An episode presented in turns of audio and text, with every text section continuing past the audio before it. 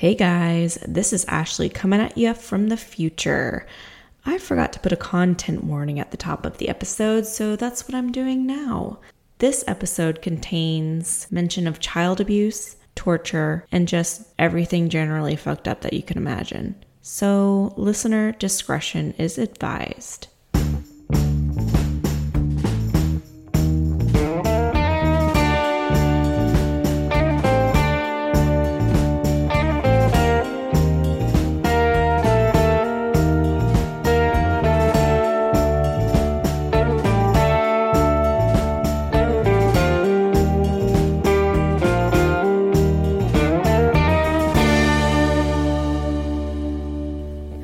Hello, everyone. Welcome to Rabbit Hole Happy Hour.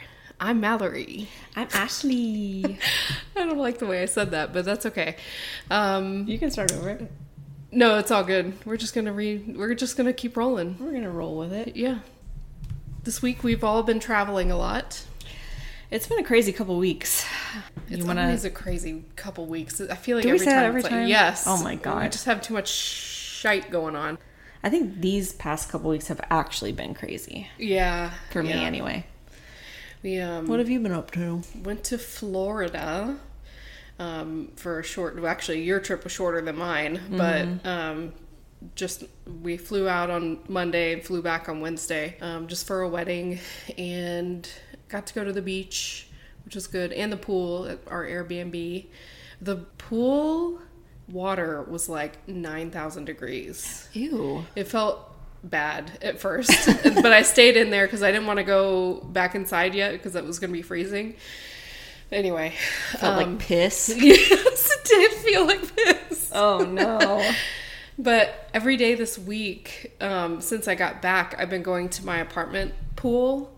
Ooh. Yeah, and putting on S P F fifty. Because I burn so bad. Putting on S P F fifty into your eyes. Into my eyeballs. And one day I put on a lot of sunscreen and it got into my eyes, I think. And I could barely open them. And I was crying for like an hour until I got into the shower. Oh, man. I don't know why I dealt with it for that long. There's literally nothing worse than sunscreen in your eye. I decided to buy... mineral sunscreen, so because every time I put sunscreen on, it my eyes water anyway. Mm-hmm. So I tried that out on Friday and it worked better, and I didn't have any eye irritation. Is that the kind that just like doesn't rub in and you're just like white? Yes. I mean, I didn't stay like totally white. It was my skin looked lighter, but it doesn't rub in and you like feel greasy. Oh, okay. It's really kind of annoying, but. It's better than crying for five hours, so. Nice. Yeah. Um, yeah, I had two trips that were under twenty-four hours each. Two? Yeah. So I went to my sister's graduation. Oh. She graduated from P A school. That's so She got crazy. Her master's. That's yeah. crazy. So proud of her. Shout out to Britain. Yay. Congrats, girl. Hire her. If you're in the Atlanta area and you need a P A. And then I just got back from Jacksonville. We had a funeral for my aunt. So it was a lovely service. But yeah, it was a lot of traveling, quick, fast traveling. Yeah. Did you have plane farters? I didn't have plane farters. Oh, my God. No plane farters. But thankfully, the flight was only like forty-five minutes long. Yeah, ours was only like an hour and twenty minutes. Actually, on the way there, we had to like circle above Tampa for some reason Ugh.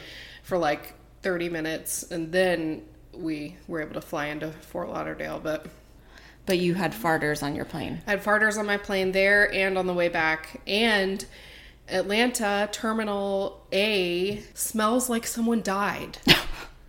I think that's where I was. It smells so bad. No, I was in, I think, Terminal E. Is Terminal A the in, in um, international terminal? No. It, okay. I think that's T. I was in one that had a lot of... Int- anyway, no one cares. Well, yeah. So anyway, I was triggered by smells like the entire fucking trip. But well, I also developed, I think it was a stomach virus on oh. Wednesday. I was at work and I just was so nauseous all day long. I thought like I thought I was just having anxiety because my husband was also traveling, and um, Wednesday is the day we go into the office, and I had to get my son ready for school, and I had to get myself ready for work and be there on time. And uh, I yeah. was super anxious, and I like was so nauseous on the drive there that I like couldn't even listen to music or podcasts or oh my anything. God. And um, like at work, I couldn't even really talk to anyone. I just like sat there and did my work. Um, and then when I got home, I was sick. And uh, Did you yeah, throw up. I threw up. I threw up, mommy. mommy threw up. um, luckily, I don't think anyone caught anything from me, so that's good. That's good. But I think I must Stomach have got it from suck. someone at like my son's school, maybe. Yeah, but well, it's like a petri dish at schools anyway. So it's definitely going around though, because my um, sister-in-law got it on the way to the service, and they actually had to turn oh, around. They couldn't no. even go. Oh my God. Yeah, she was like throwing up in the car. Shout out to Sam. She listens. Oh, I'm sorry, I hope you're feeling Sam. better, Sam. Um, yeah, so it's been going around. Yeah. Speaking of family, went to a birthday party today. Totally forgot that it was today. And my mom texted me at like three fifteen and was like, are you on your way? And I was like, oh no. But shout out to my cousin Jesse. Who's listening to the podcast too. I'm so sorry. I was asleep for like three hours and woke up and then woke up to that text and I was like, no, I'm already late. So yeah, that was my day today. Rushing. Yeah, so we're definitely happy that it's time for cocktails. Yes. And time for story times. Yes. Speaking of which, we have... um Well, it's kind of like a late update because this happened maybe last week or so. It happened like the day after we recorded. Oh, yeah, it did. It happened before our episode came out, actually. Oh, yeah, it happened Sunday or something. Yeah. So, yeah, you guys have probably all heard about Vicky and Casey White mm-hmm. getting caught. Yeah, that was so crazy. In I, Illinois? No, in Indiana. Indiana. I was looking at the Facebook group I'm a part of, and somebody was like... I just heard on the police scanner that they just said that there's a male in custody and the female shot herself. And everyone was like, oh my God, I wonder if it's them. And I was like, no way it's them. This has got to be something else. Oh. And it ended up being them. Oh my God. Um, so yeah, like apparently they were at a, it wasn't, it's not a Motel six anymore, but they were at a hotel that used to be a Motel six in Evansville, Indiana. Mm-hmm. And they're, how did... The car... Oh, they had left a truck at, at a car, car wash. wash. Why did they do that? I think to get rid of it. And so that it would be towed away quickly because it was obstructing the... I mean, it was in a slot. Yeah. I don't know any other reason why they would leave it in the actual car wash, like, bay. Yeah. Anyway, I think that guy had called the police. Mm-hmm. And I don't know how they... Do you know how they figured out that they were in the Cadillac? I think Solomon saw them coming out of the motel. Okay. Because, yeah, that part is fuzzy to me. I'm not sure how they... But anyway, they saw them coming out of the motel and get in the Cadillac. And then it was like a four-minute police pursuit. And the cops rammed the car off the road. And then Vicky shot herself. Well, first... They called nine one one somehow. Like somehow they called nine one one. And I'm I thought it was like OnStar that called nine one one, mm-hmm. but people are saying that there has to be an active subscription and it doesn't call nine one one, it calls OnStar who calls nine one one. Mm. I've heard that some phones have like a a function that like if it senses that it's been in a bad car wreck, it'll just automatically oh, dial really? nine one one. I think it's like the Pixel. Oh, um, interesting. Certain phones, I think, have that. So maybe that's what happened. Yeah, that could be. Because I don't know why she would have called nine one one and not spoken directly to them. Because yeah. she didn't say a word to the nine one one operator. I feel really bad for her. Yeah. I mean, in her family. Mm-hmm. Um, I think she was just, like, taken advantage of as, like, a lonely... This is just my opinion, but... Like, just as a, a lonely, older woman who's been, like, single for a long time. Yes. That's just all speculation, but that's the vibe I got. I tend to agree with you because just from personal experience with my mom being a desperate, um, uh, lonely, older woman, things can get out of hand very quickly. So, um, I I kind of am on that side, too. Um, and there's still speculation as to whether she actually shot herself or if Casey shot her. Yeah. But there's like body cam footage of them arresting Casey and them pulling her out of the car. There was one, I didn't watch it. I don't know why I didn't watch this, but somebody said that there was another one released that showed that the car had already been pushed into the ditch, mm-hmm. and then the gunshot went off because the cops like duck. Oh, wow. Yeah. I think I heard somewhere that his hands were like out of the vehicle up, yes. and then the, the shot went out. Yes, yeah. Oh, God, what a piece of shit. It's crazy. Yeah, nuts. And, and he kept calling her his wife to the cops. Yeah. And which is weird because they're not married, and how could they have gotten married after they ran, like, and mm-hmm. were trying to hide from people?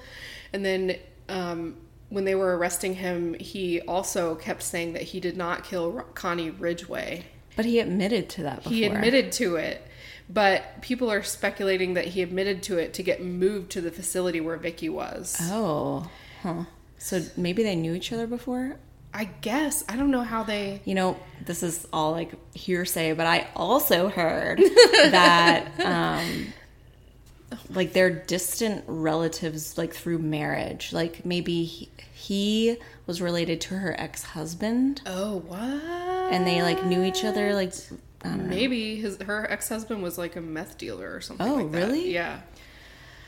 God, um, but some people that worked with her said that it didn't surprise them. Oh, really? Because I've heard the total opposite. Yeah, I've heard both. Yeah. But, like, I was surprised that some people said that. Yeah. Also, I wonder how often cops fall in love with their inmates. I know. I want to know that, too. I know. I wish I could be, like, a, I don't know, like a spy and just get all the details. Yeah, same here.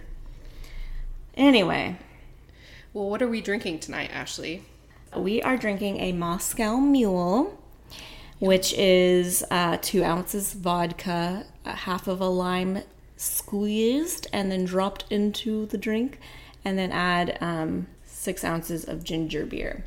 And I'm going to tell you why in a second. But first, this story was a request from a listener. Yes. Um, from our Facebook group. Shout out to our Rabbit Hole Happy Hour Facebook group. Um, we're also pretty active on Instagram, so if you'd like to follow us, it's at Rabbit Hole Happy Hour. But this person recommended that we pick up the book If You Tell by Gregg Olsen. And that is the only source that I am using for this story. There wasn't much else out there about this case. And if there was, it was all referencing this book. Although there is a snapped episode. So this book, If You Tell, was released in November of twenty nineteen and was written based on two years worth of interviews.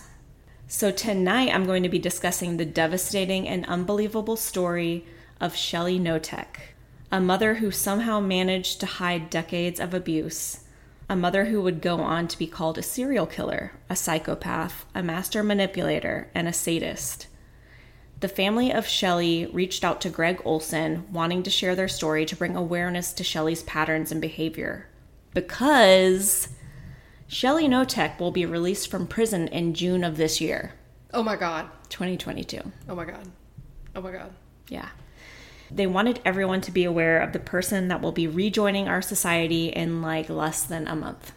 Oh my God, I'm scared. So I bet you're all wondering, why a Moscow Mule? Well, I picked this drink because Shelly is a known ginger.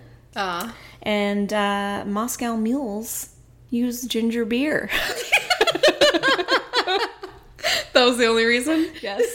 Nice. I was like, I don't know what to do here. Yeah. So Shelly is a redhead, and she's also an Aries, so I'm scared. Oh, boy. Also, is someone going to come for me for stereotyping redheads? My brother. Just kidding. Oh, no. Also, she's getting out of prison this year. We may be... I'm already scared since she's getting... I don't even know anything about her. Oh, also, I wanted to let you know that when I was on the plane about to take off for Jacksonville, I ordered these cups on Amazon. Oh, really? And by the time I landed, they were delivered at my house. What? Yes. How? Amazon. I That's guess there's crazy. like a, they were at a facility nearby or something. Damn. So shall we talk about Shelly? Yes, I'm ready. Okay. This is going to be long, guys. All right. Michelle Lynn Watson was born on April fifteenth, nineteen fifty-four, to parents Les and Sharon Watson. They had three kids and a tumultuous marriage, which is a theme in this episode. They divorced shortly after the third was born, and Sharon left with the three kids and moved to California. Les stayed back home in Battleground, Washington. He was popular around the area. He was a former athlete, a charmer, and was referred to as a master of B S. His family owned two nursing homes, which he helped run, and he also owned a popular bowling alley called the Tiger Bowl. And this was all around in the like the fifties. Okay. This is where he would meet Laura. Laura had just finished up high school and was working at the Tiger Bowl to save up for school. Les immediately pursued Laura. He was ten years older than her, although he lied and said he was only four years older. Oh boy. Sketchy. Yeah. Only a few days after they were married, Laura was jolted into reality after her new husband received a phone call. It was his O G wife, Sharon, calling from California. She asked when Les was going to come and get his damn kids. Apparently, Les promised he'd raise their children, but never told Laura about this. Sharon was a depressive and an alcoholic and living a dangerous lifestyle. Kids were no longer conducive to her vibe. Mm. So Laura agreed to take in the children. Well, what an angel. I know. A beautiful, beautiful angel. She was only like eighteen. Oh my God. nineteen, nineteen years old. That's crazy. And he's like thirty. Yeah. Oh, geez. Yeah. So she's taking in these three kids.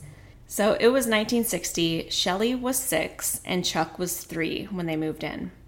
Sharon kept the third child, the infant Paul.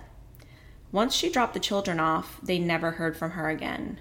So the wow. the little one, Chuck, never spoke, and Shelly did all the talking for him. She controlled the little boy and would speak for him. As Shelly became comfortable with her surroundings, her true nature started to reveal itself. And that nature was a straight-up demon child. Oh, my God. She told her stepmother, that darling angel Laura, that she hated her every single day. Oh, nice. But things were only going to get more hectic for this young stepmother of two. In the spring of nineteen sixty-seven, a homicide detective showed up at Les and Laura's door. What? Sharon had been brutally murdered, and they needed someone to come identify the body and to pick up her little boy, Paul. Oh, my God. Yes. Oh, my God, what? She was leading some kind of life out there. Um, wow. Les and Laura made the trip to California to pick up Paul and I D the body, and that's where Les learned that Sharon was homeless and living with her boyfriend in a seedy motel on Skid Row. She was beaten to death by her boyfriend. None of her family even wanted her remains. Wow. thirteen-year-old Shelly barely had a reaction toward her mother's death. One has to wonder, what did these children go through during their life with their mother, Sharon? Yeah. The youngest, Paul, who was with her when she was murdered, he was wild. He had no social skills, and he carried around a switchblade. Um, and h- wait, how old? He must have been like six. So... oh my God, a six-year-old with a switchblade. Yeah.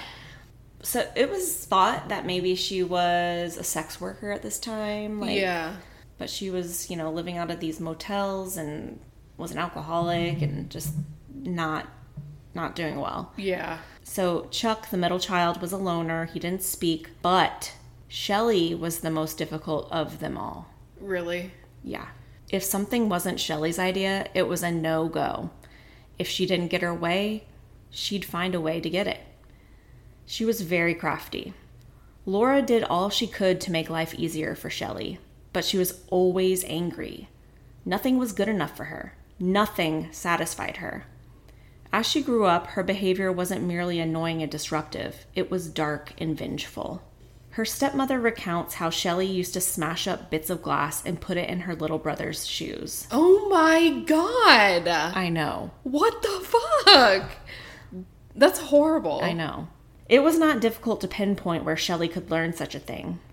Les's mother, Grandma Anna, was a large woman, like a Miss Trunchbull type. Yeah. You know, from Matilda. Yeah, like a... like a bulldog woman. Yeah. She ran one of the Watson's nursing homes. George, her husband, was the exact opposite. He was a sweet, agreeable man. He would do whatever Anna asked him. For more than twenty years, Anna made her husband sleep in an eight by eight shed in the backyard. What? Can you believe that? Oh my God. No. What is wrong with her? She insisted that he stay there. And he was just so sweet and obedient and did as she asked. Oh, poor man. Anna, you know, she worked at the nursing home. She owned it. She abused her employees. Um, she ordered everyone around her and even had them do chores at her home. Oh, my God. She'd order them to stop what they were doing to wash her feet or what other humiliating tasks. And if they didn't move fast enough, Anna would resort to violence. Punching, kicking, and hair pulling were all on the table. One time, wow. Anna flushed a woman's head in the toilet repeatedly. Oh, my God. You can kill somebody by doing that. I know. Everyone was afraid of Anna. Everyone except Shelly. Shelly idolized her. Oh my God. Grandma Anna knew what was best for everyone and what was best for Shelly. And what was best for Shelly was a haircut. Anna chopped all of Shelly's long, beautiful red hair off and blamed Laura for not brushing it correctly. So she wow. basically, when Laura came to pick Shelly up, she had done a hack job, like a violent hack job on her hair, and it looked totally ridiculous. And Laura was just like, what the hell did you do?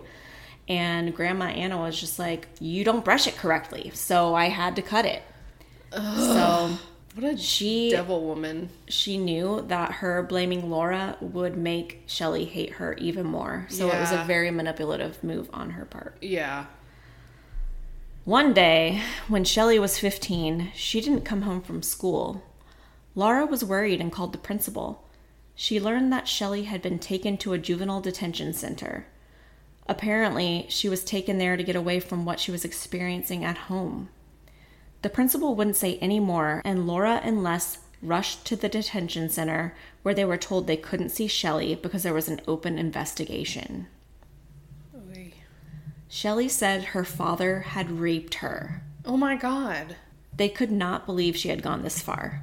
This was a straight-up lie, plain and simple. They called their family doctor to come to the local hospital to have her examined. Meanwhile, Laura and Les went home, and Laura looked through Shelly's room, trying to find any clues as to why she would say something like this. Yeah. In between the mattress and the box spring, she found a True Confessions magazine that said, in quotes, "My father raped me at fifteen," on the cover. The magazine was bookmarked on that article. They assumed that's where she got the idea. The doctor found that Shelly hadn't been touched at all and showed no signs of sexual abuse. There was nothing to suggest that she, what she said was true.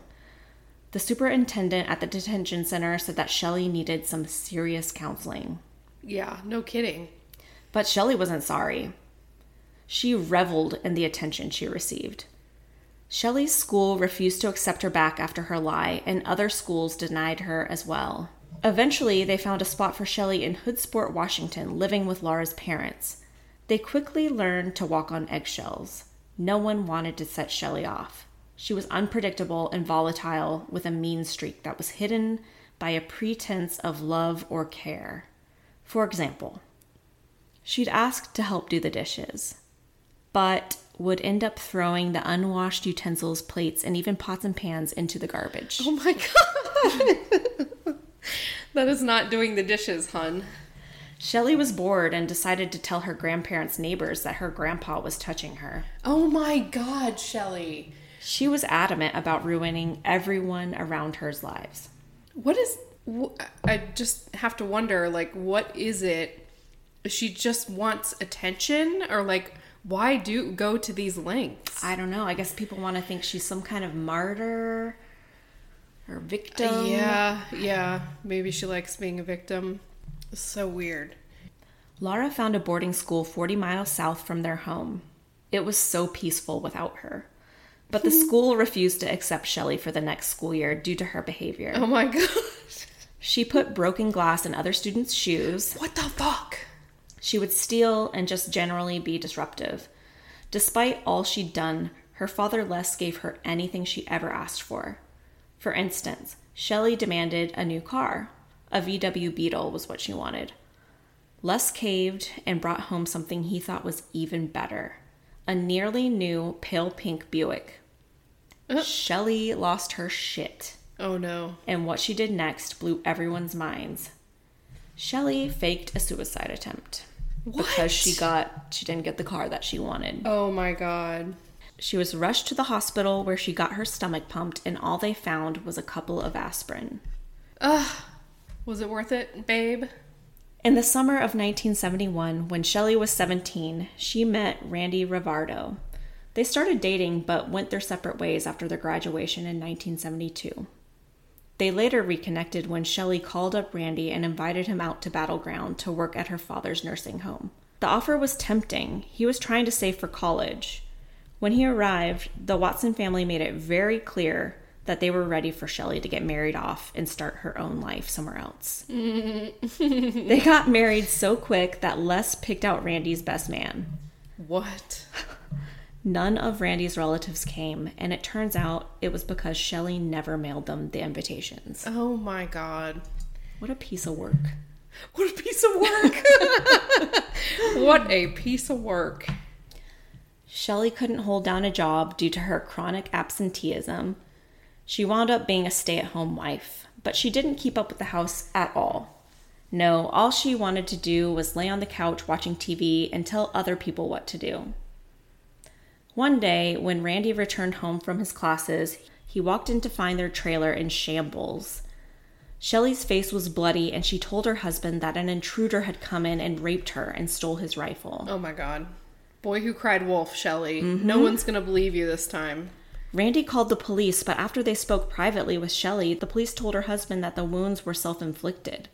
She pulled this act because she wanted to convince her husband that they lived in a bad area, because she desperately wanted to upgrade to a cute home. Oh my God. Whatever Shelly wanted, Shelly got. She bounced check after check and had zero disregard for anyone but herself. Now Randy knew why Les had been so quick to welcome in, him into the family. He just wanted to pawn Shelly off so someone else could finance her. Mm-hmm. When Shelly announced she was pregnant in the summer of nineteen seventy-four, everyone was nervous. But maybe this would be a positive turning point. Well, you and I both know that that is not the case. I kind of don't even believe she's pregnant at this point. Yeah, I don't blame you. Randy's parents wanted to visit the couple and bring gifts for the baby, but Shelly would not come out of her room. When they left, she hid all the gifts and ruined the candy that Randy's grandpa had made for them. Ugh. Randy's sister had forgotten some new clothes, and Shelly offered to mail them back. But when Randy's sister opened the package, she found a box of shredded clothes. Shelly claimed that someone at the post office must have done it. Sure. I'm sure they did. It, this is just so unbelievable. It's This is like Chandler Halderson level, even beyond. Unbelievable. Yeah. In February of nineteen seventy-five, Randy and Shelly gave birth to Nikki. Baby girl. So she was pregnant. Yeah. Okay. Everyone hoped this new baby would give Shelly a new lease on life. Ugh, I don't think this is going to be... good. I mean, if we were, if I, if that were the case, I wouldn't be talking about yeah, that. Yeah, yeah. They hoped that she would be less selfish and more nurturing. Little did they know, becoming a mother would only make Shelly worse. Instead of bringing Nikki home, she dropped her off at her parents' house so they could babysit. Laura thought it would only be a couple days, but it ended up being three months. What? Mm-hmm. Oh my God. Oh my God. Can you imagine just no. dropping Adrian she, off like no. for three months? She just gave birth and was like, okay, can you watch him for like a couple days? And then she never came back for three oh months. My God. So her husband, Randy, finally put his foot down and made her go pick up Nikki. Laura drove up to see Nikki every day. Quite frankly, she just didn't trust Shelly. Yeah, I wouldn't either. Randy was about sick of Shelly as well. She would constantly lock him out of the house, and he had to sleep in his car. Oh my God. Anna version two. I know. This was an everyday occurrence. Whatever Randy made it his job, Shelly blew through. He couldn't take it anymore, and he finally decided to leave Shelly. He loved his daughter, Nikki, but he had to escape this woman or else. Yeah, I don't blame him. Shelly retaliated by spending all the money Randy had and racked up tons of debt under his name. Oh, boy. One day, Shelly dropped off Nikki at her stepmother Laura's, and just like that, Shelly disappeared. She was gone for over a year. Oh, my God. I know. I cannot believe that. When she returned, she took Nikki home, and this is when the lifetime of manipulation would begin.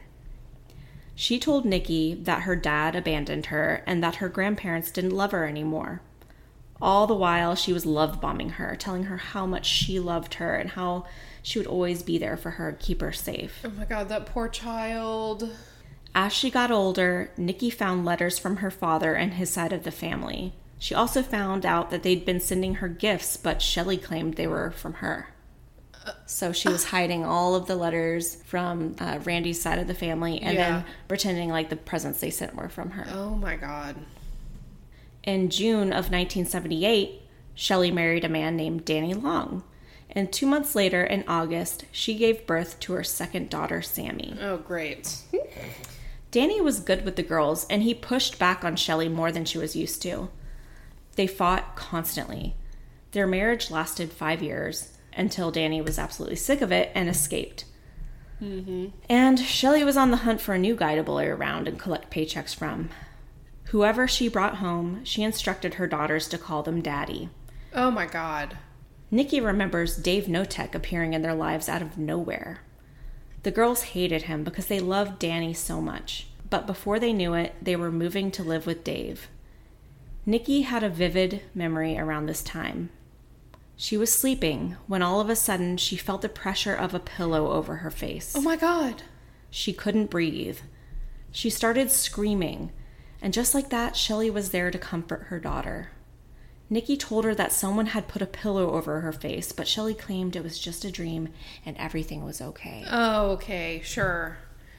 I'm sure that's true. Introducing our third and final husband, Dave Knotek. Dave Knotek met Shelly at the bar where she worked called the Sore Thumb. She was beautiful, and every guy in the place was hitting on her, but she approached Dave. After they danced for a while, Dave asked Shelly for her number. He never expected to see her again, but he couldn't stop thinking about her. The night after they met, the bar burned down. I mean, I don't know if you believe in signs, but that seems like a pretty bad sign. That seems like a very bad sign. Yeah. Um, I, there was no further details on why the bar burned down. Yeah, no, maybe Shelly didn't. She, I mean, I was thinking maybe she didn't. She's like, this would make him call me. Yeah. You know? Yeah. Oh, my God. Dave mustered up the courage to call her, and he began driving to see her every weekend. As their relationship grew more serious, Shelly confided in Dave after she returned from a doctor's appointment that she had been diagnosed with cancer. Again, don't believe it. I probably won't live till thirty, she said. Dave was shocked. He had fallen in love with her. He felt like if she died, someone would have to take care of Nikki and Sammy. Looking back, it wasn't the best decision. In December nineteen eighty-seven, they made it official. One of the witnesses at the wedding was a woman named Kathy Loreno. Kathy was Shelly's hairdresser, and they'd become best friends. Little did anyone know how much of a role Kathy would play in their marriage. I just don't understand how he could fall in love with her that hard, because look at her. I know, I know. But she's hot, guys. She is hot. She seems to show her true colors very quickly, though. She is able to, like, read the men, though, and they are a certain mm. type of person. Mm. And he seemed it, he seemed like the type that was just, like, easy to manipulate. Yeah. And I also read that he had just come out of a really bad breakup, and he was just, like, just so vulnerable at that point that he just... Yeah. And she's just so sexy, you know. She's a hot mama. Shelly and Dave's marriage was tumultuous. Dave was beaten down by Shelly's constant abuse. He was compliant, passive, submissive, the perfect victim for Shelly. After a fight, Shelly would cuddle up with Dave and lure him back. The marriage was so toxic that Dave could hardly function. He was constantly waiting for the next thing that would set her off. He knew something wasn't right with her. He dealt with his wife by being away. His job required him to be away most of the time, and this is how he made their marriage work. Mm, that makes sense. Years later, their house would burn to the ground. Um, excuse me. Couldn't find any detail surrounding this. What? Uh, okay. The family had a reset when they moved into a cute craftsman-style home in Old Willapa.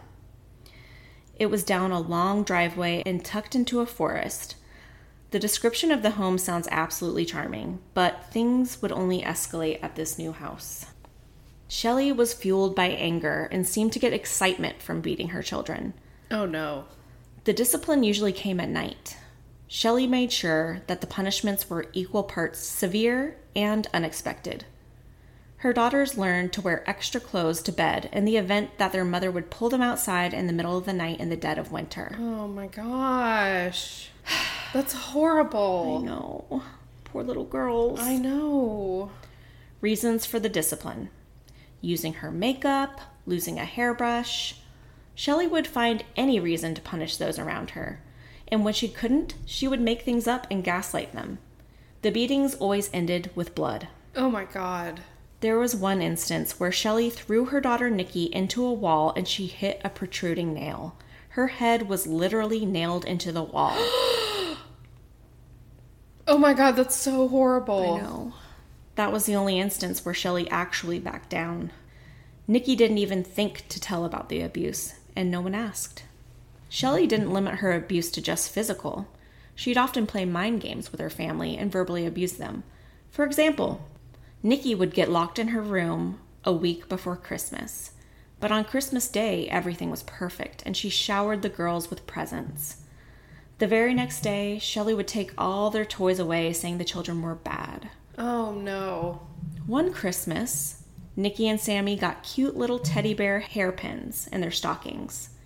As they unwrapped all their gifts and the wrapping paper started piling up, they realized they couldn't find the pins. Shelly beat the girls with an electrical cord and called them ungrateful.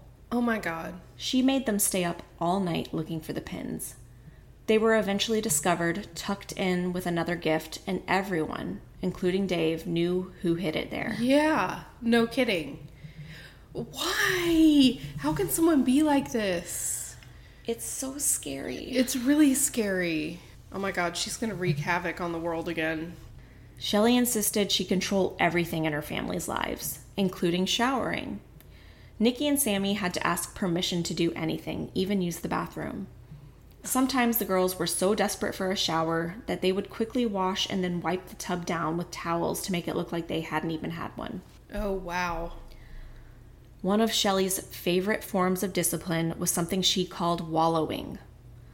Wallowing was a nighttime activity and was enforced despite the season. She'd order the girls to wake up in the middle of the night and get undressed and outside. Ugh! She'd call them terrible names, and her voice was horrifying. The girls described it as loud and guttural. Did neighbors not... They, they kind of lived in, like, a yeah, very secluded area. Far away? Oh, okay. The daughter who often was subjected to wallowing was Nikki. She would be ordered outside and forced into a mud pit while Dave was instructed to spray her with the hose. Oh my God, and he just like went along with this? I mean, he had to or else. All in the dead of winter in Washington. Oh my God. Wallow, Nikki, Shelly would scream. This would go on for hours. When Shelly was satisfied, she dragged Nikki to the bathroom and filled the tub with scalding hot water. Clean yourself up and go to bed, pig. Nikki was diminished to below a zero, and Sammy noticed that her sister got more of the abuse. Sammy was good at buttering her mom up and compartmentalizing things. Sammy also had a group of friends. Maybe Shelly thought she may eventually tell them, so she focused all her attention on Nikki. Sammy figured out if she aligned herself with her mother, she would save herself from the beatings. Another horrifying incident that the girls remember was once Shelly was chasing Nikki for another punishment and wound up shoving her through a plate glass door in their living room. Nikki went into shock. She was bleeding all over from many cuts. Oh my God, yeah. Look what you made me do, Shelly yelled. But then she apologized, which was more shocking than the blood all over the place. After that, she took Nikki out to dinner and to get her hair done. The incident had never happened. She honestly should have probably gone to the hospital instead. Yeah. But this pretty was much. Just another way that she manipulated and controlled her daughter's emotions. Ugh. That's so horrible. I know. In nineteen eighty-eight, Shane Watson, Shelly's thirteen-year-old nephew from her brother Paul, the younger brother who oh, carried around a switchblade, yes, moved in with the Knotek family. His father, Paul, was in and out of prison, and Shelly insisted that they take Shane in to give him a stable childhood. Oh my God, you're not going to get that. You'd be better off homeless on the streets. Pretty much. Pretty much. At the time, Nikki was fourteen and Sammy was ten. Shane had a fun, goofy personality, and everyone wanted to be his friend. He was always smiling or telling jokes. He started calling Dave and Shelly mom and dad almost immediately. After some intense love bombing, things changed, and Shane was given a never-ending list of chores. If things were not up to Shelly's liking, he was punished, and things started to go missing from Shane's room. His pillow, uh, then his blanket, then his bed. What? He was forced to sleep on the floor. Shelly revoked his shower privileges and only gave him one outfit to wear. Oh my God. When he first moved in, he was considered the cool new kid at school, but he had quickly turned into the weird, smelly boy. Nikki could relate. She went through the same treatment, and her and Shane became close friends. Nikki knew her mom wasn't normal, but she loved her. She and Shane would often talk about how messed up Shelly was. Nikki recognized the cycle later on. She was an abuser, and then she would reel her back in with kindness. She was a ticking time bomb, but she didn't have a choice. She had to love her. Soon enough, upon Shelly's instruction, Shane was wallowing in the mud with Nikki. Mm-hmm. The punishment started to get even more humiliating and weird. Shelly would order Nikki and Shane to both undress and slow dance together naked. Uh, excuse me? Mm-hmm. What? Yeah. They're both, like, young teenagers. Oh, my God. What if he ever got a boner? Ew. Uh, I think he was so traumatized that could not even happen. Yeah. So oh they were forced to slow dance naked together in front of the entire family. Are you serious? Can you imagine? I cannot believe that Dave is just backseat, this is fine. I know. I can't believe it. It's almost like he was like under a spell.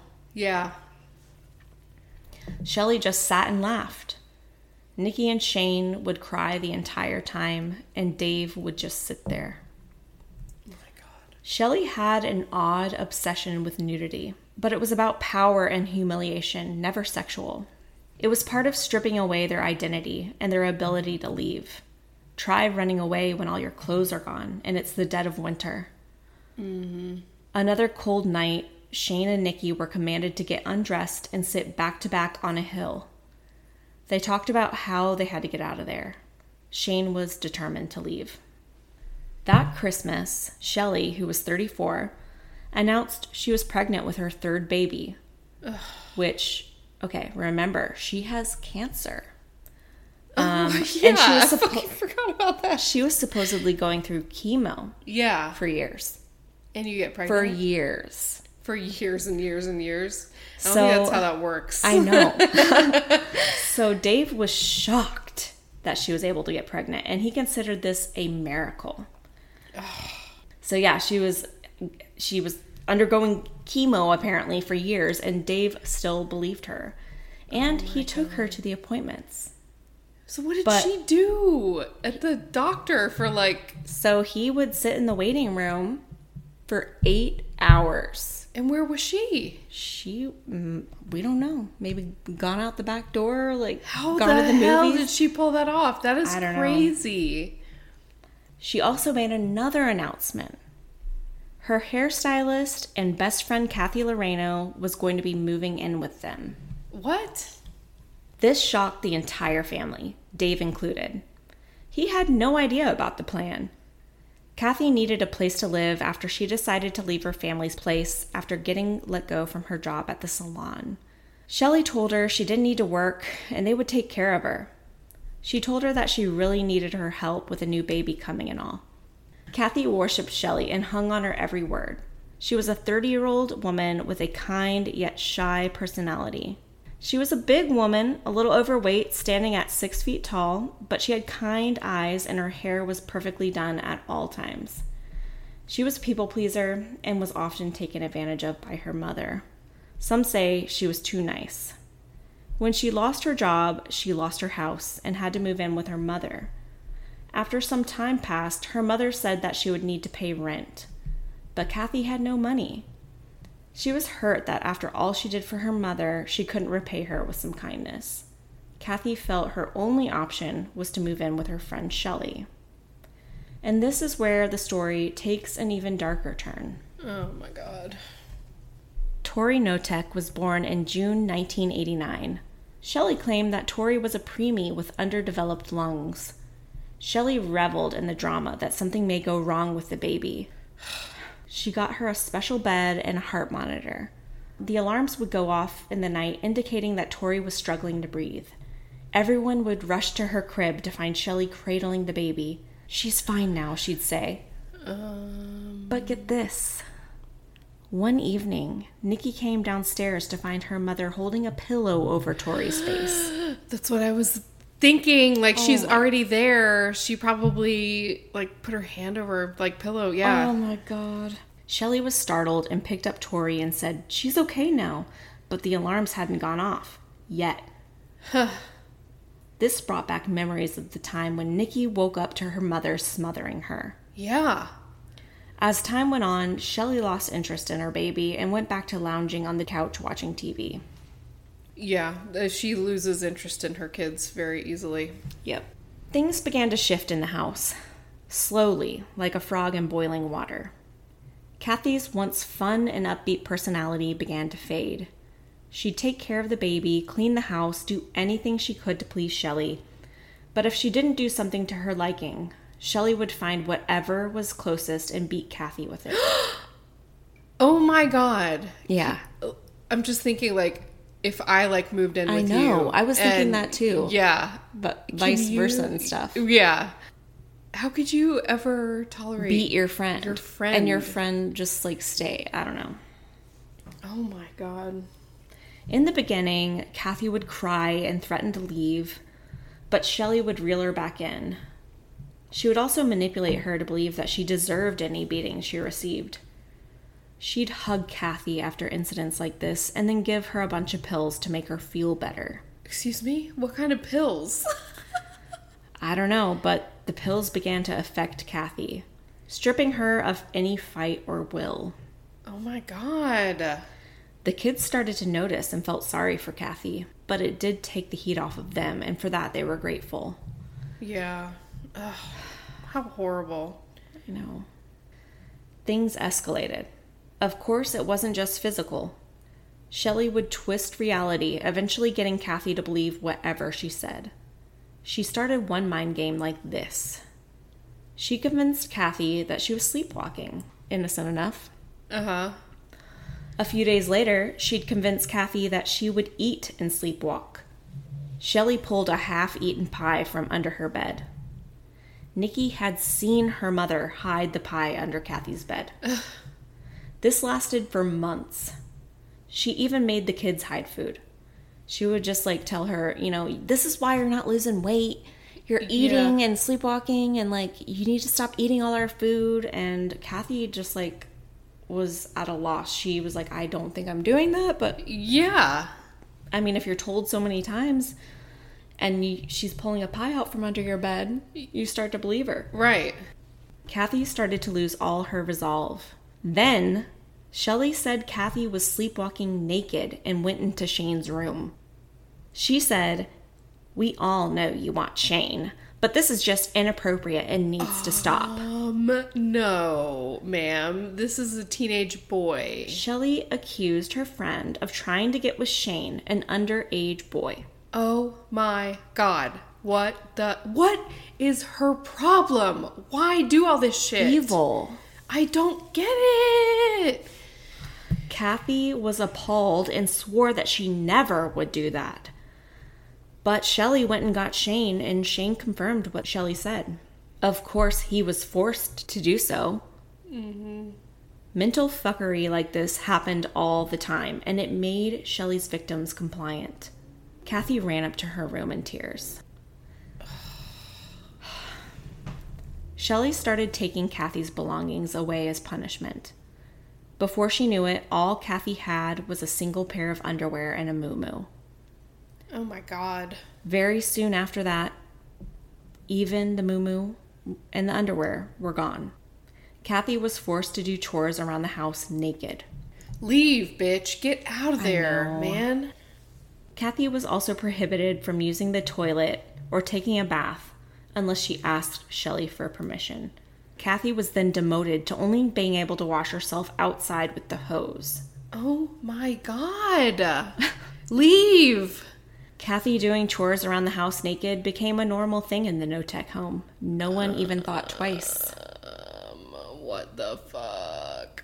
That is insane. No matter what happened, Kathy stayed. The kids were so confused. Kathy was an adult. She yes. had a car. Leave. Shelly wasn't in charge of her. She could leave whenever she wanted. Why did she stay? Yes. They thought something was wrong with her.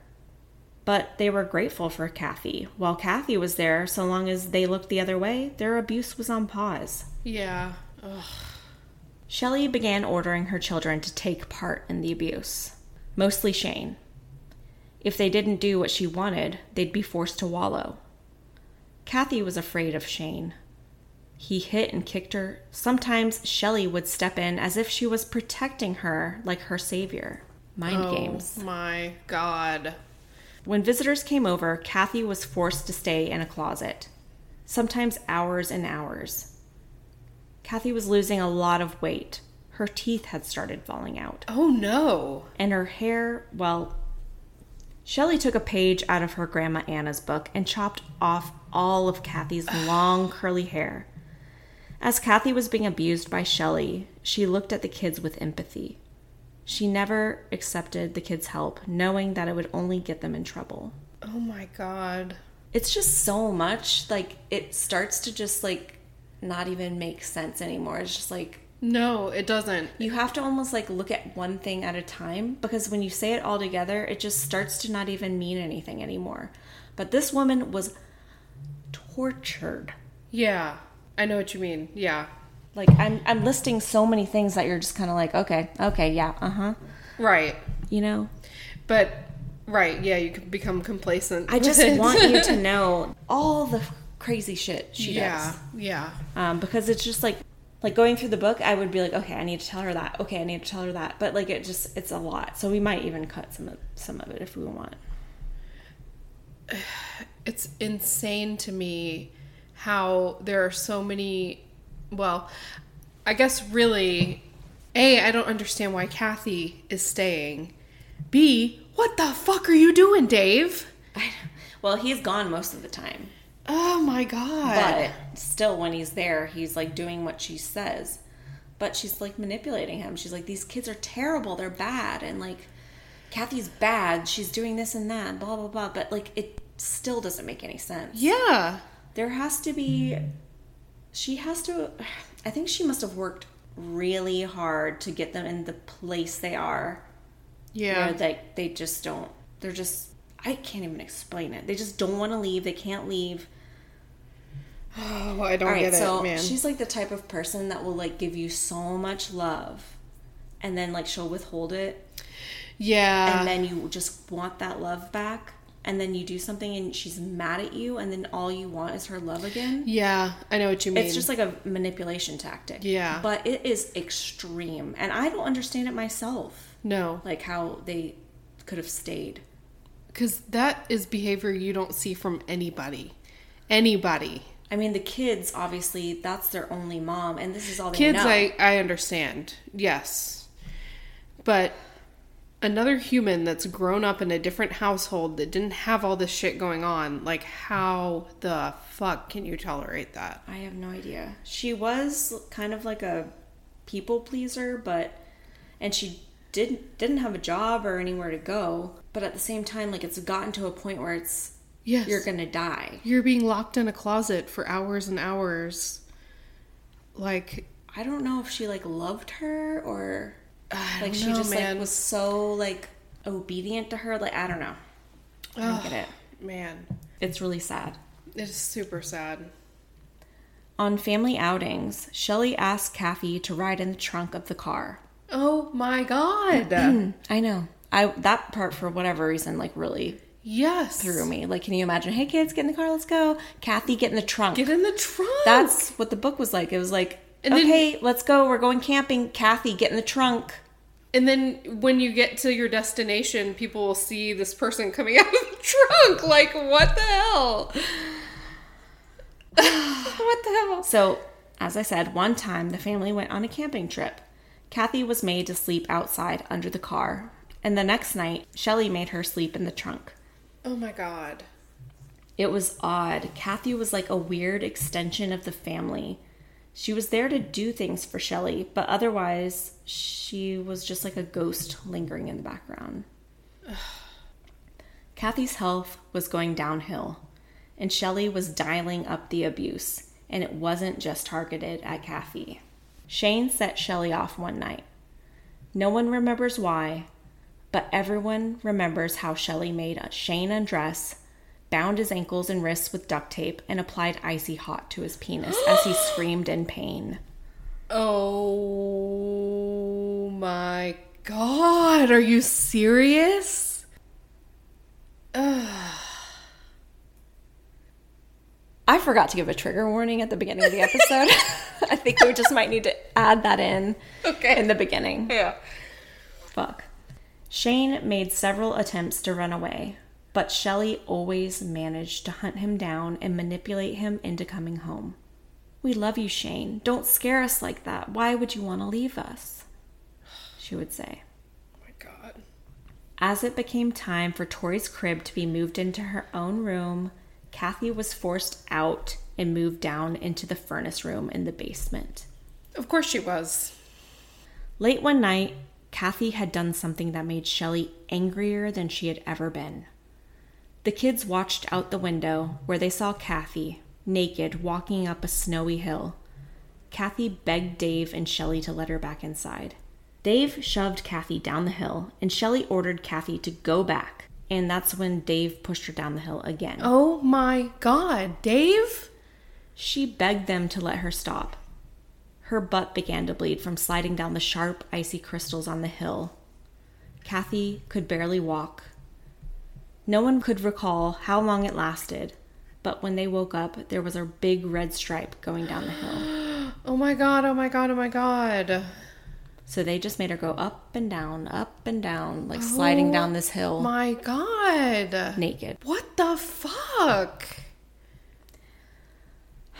This is horrible. I know. This is really bad. I know. I, as I was going through this and writing this, I was like, what the fuck am I doing?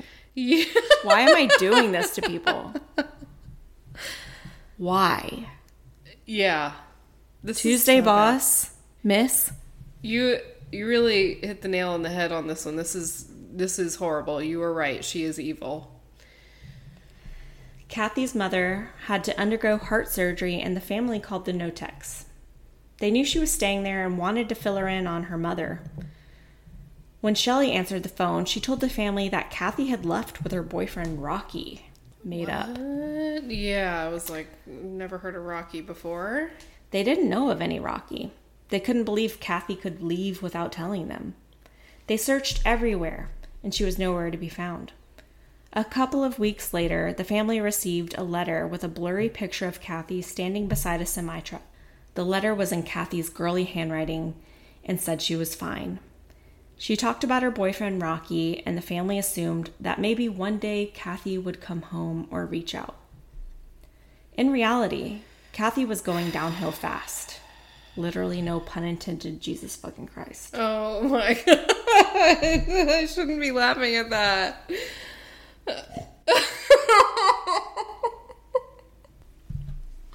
That's so awful.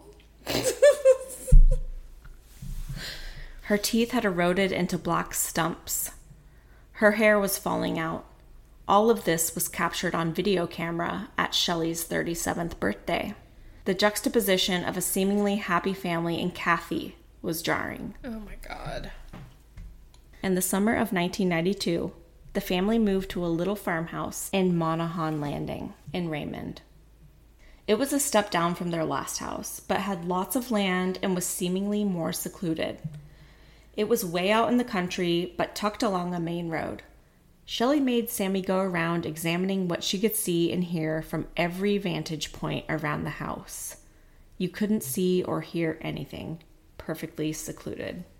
Mm. Can you believe? Like, she made her, like, check from every angle, like, possible. That's like, so... to see what, if anyone could see yeah. or hear anything. That's so weird. That's so weird. I mean, it, it makes sense knowing what I know about her, but... But it's like, do it yourself. Also, do it your fucking self. Yes, you're right. Because then you're just reinforcing the fact that maybe some, you're doing something she wrong. She has to make other people... Why do you have to make other people do everything for you? Like, I don't get that. It's weird. Don't you want to be an independent human? Kathy's baths were few and far between before the move, but now she was forced to stand naked in the yard while Shelly sprayed her with the hose, Ugh. no matter what time of year. Instead of soap, Shelly used bleach to wash Kathy. Oh my God. Kathy screamed as Shelly doused the battered woman with bleach. The chemicals found their way into the open sores that covered oh. that covered her body from head to toe. Oh my God. When Kathy screamed too loud or tried to get away, Shelly and Dave would duct tape her arms and legs and her mouth closed. Oh my God, I'm so mad at Dave. I am so mad at him. I know. I know. Oh my God. How could he tolerate this? He doesn't have to be there, but I don't know. I don't know. And he's participating, which is just screwed up. She'd then switch up personas to her sweet, loving demeanor. Doesn't that feel good, Kathy, to be all clean? As the weeks passed, Dave saw less and less of his wife's best friend. He was often out of town for work, but when he was home, Kathy was nowhere to be seen. Dave was concerned for Kathy. The whole family was. Shelly told him that she was getting better and insisted she just needed to rest, that she was taking care of her. When he learned that Shelly was keeping Kathy in the four foot by four foot pump house, he was appalled. This is when he gets appalled? I don't know, like, what information he gets and how it's presented to him each time, but still, you should never, like, be duct taping someone's that's, mouth. That's and, like, what kills me, yeah. You know, like... that. That's too there's far. There's no excuse, but, like, I think he's being so manipulated, like, in a way where... I don't know. It doesn't make yeah. any sense, and it's why it's just so bizarre. Yeah. Shelly claimed she was keeping her there to protect her from the kids. She said that Shane had been abusing Kathy. It was no use to push the issue, and Dave took Shelly's word for it. Shane had been abusing Kathy at her direction, right? Yeah, yeah, yeah, but he doesn't know that. Ugh. One day, Kathy had miraculously worked up the energy and courage to escape. Oh my God. Shelly ordered the kids to search for her, and they went out looking till nightfall. Shelly took off in the car and came back two hours later with Kathy. No. I know.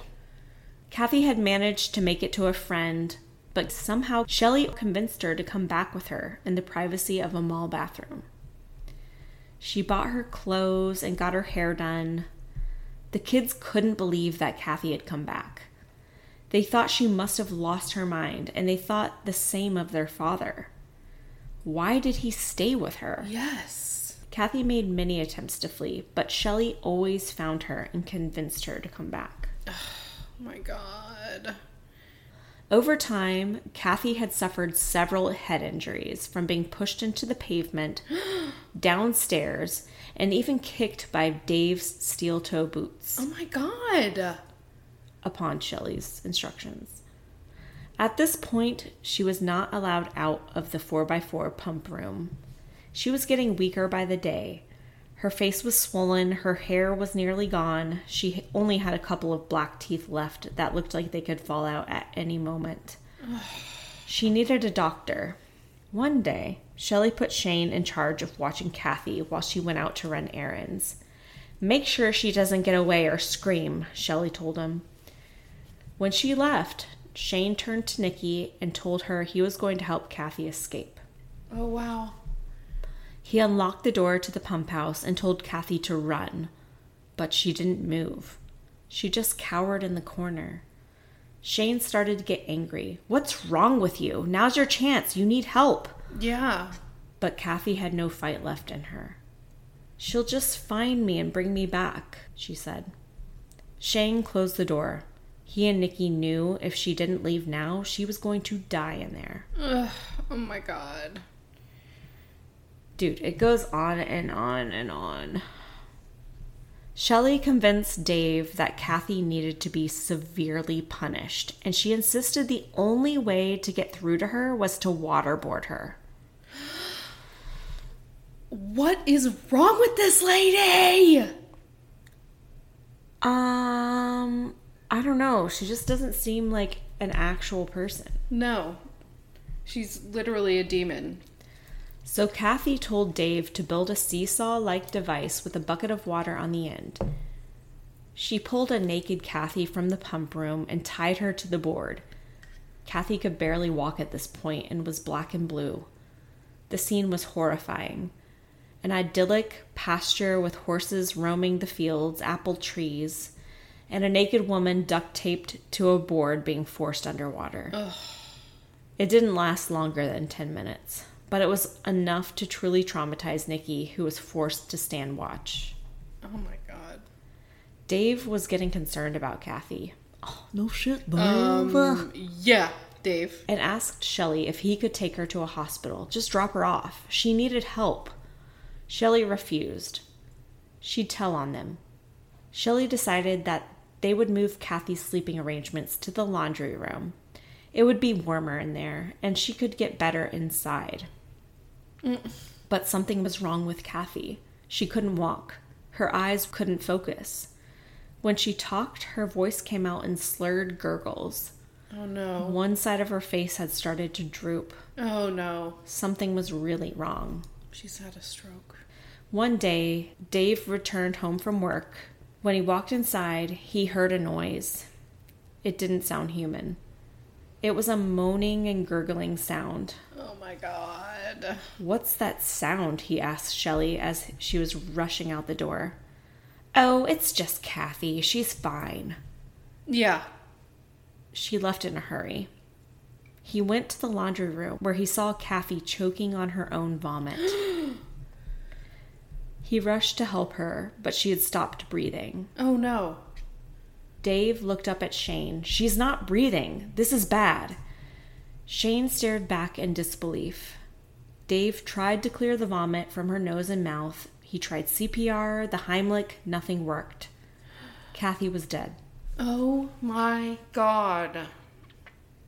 Oh my God.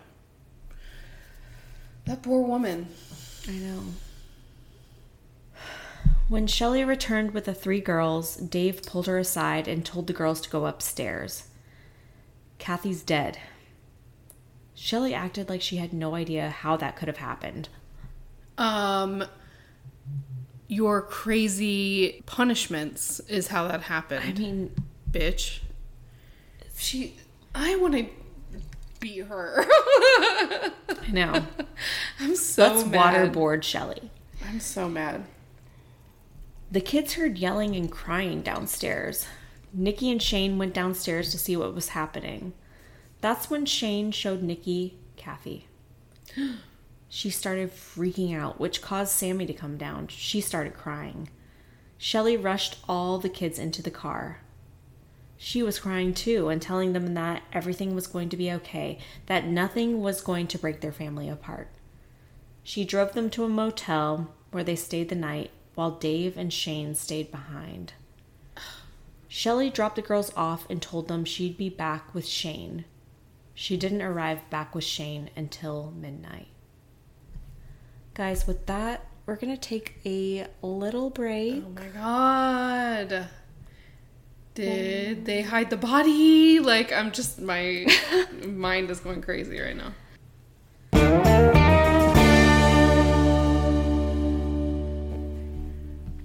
And we're back. Hey. So, Dave and Shane had burned Kathy's body that night in their fire pit. Oh my God. That's what I was thinking. They probably did something to hide or destroy the body. It took five hours, and as the sun came up, Dave gathered what remained of Kathy in Home Depot buckets and took them to Washaway Beach to dispose of them. Shelly gathered all of Kathy's things and burned them in the fire pit. Nothing much was left of Kathy at the Knotek home. Oh my God, that is so horrible. I know. Days after the death and cremation of Kathy Loreno, Shelly was bubbly and excited as she started to dream up their cover story. So she's like... She's like, we did it. Now we got to come up with our cover story. Yeah, getting off on like trying to... figure out how to cover. Yeah. Oh my God. She decided to stick with the Rocky story she told Kathy's family. She gathered the family in the living room and said, "She ran away with Rocky, remember him? He was always interested in Kathy."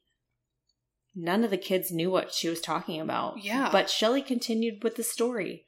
She'd repeat it every day and constantly quiz the kids on the story. Sammy started to wonder, what if her mother was right? What if Kathy was alive? Oh my God. She's just, just like driving these people insane. That is so crazy. How you can like create false memories almost, or like... I know. Shelly had Nikki mimic Kathy's handwriting and write several postcards from Mexico, from Canada. They mailed them to the Knotek residents from all over. Shelly told Shane that if he told, she would pin this all on him. Shane knew he needed to either run away or tell. He knew that eventually the truth would come out, and Shelly would have no problem blaming him. Every time Shane wasn't around, Shelly would harp to Dave over and over, "Shane's going to tell." And every time, Dave had to assure her he wouldn't. Mm. Shelly kept on day after day. One day he's going to leave here, get loaded at a bar, and tell the story about how his parents killed a woman. Dave assured her he wouldn't. When Shelly didn't get her way, she manufactured evidence. When Dave came home one evening, Shelly was livid. She had a pair of bloody underwear in her hand. Um, what? They're Tories. Shane is abusing our baby. No. Dave beat Shane that night. Oh my God. He was swollen and bruised, and the beating reaffirmed what he had to do. He had to get away. Yeah, no kidding. Do we know how old Shane is at this time? Like nineteen. Okay. Kathy's family officially reported her missing in nineteen ninety-four, and the police would check in with the Knoteks from time to time. Shelly had a solid story and postcards from Kathy to back it up. These were the postcards Nikki wrote and mailed back to the house. Mm-hmm. It seemed as though she was in the clear. Not too long after, Shane vanished. He left a note that Shelly found. It said he decided to go to Alaska, where his mother lived, to work on a fishing boat. Nikki was happy that Shane finally got out. He'd been planning for ages. But now that Shane and Kathy were out of the picture, Shelly's focus was back on Nikki. She was forced to endure the same punishments as Kathy, doing chores in the nude, sleeping outside. She couldn't leave. She didn't have any money, and she couldn't get a job.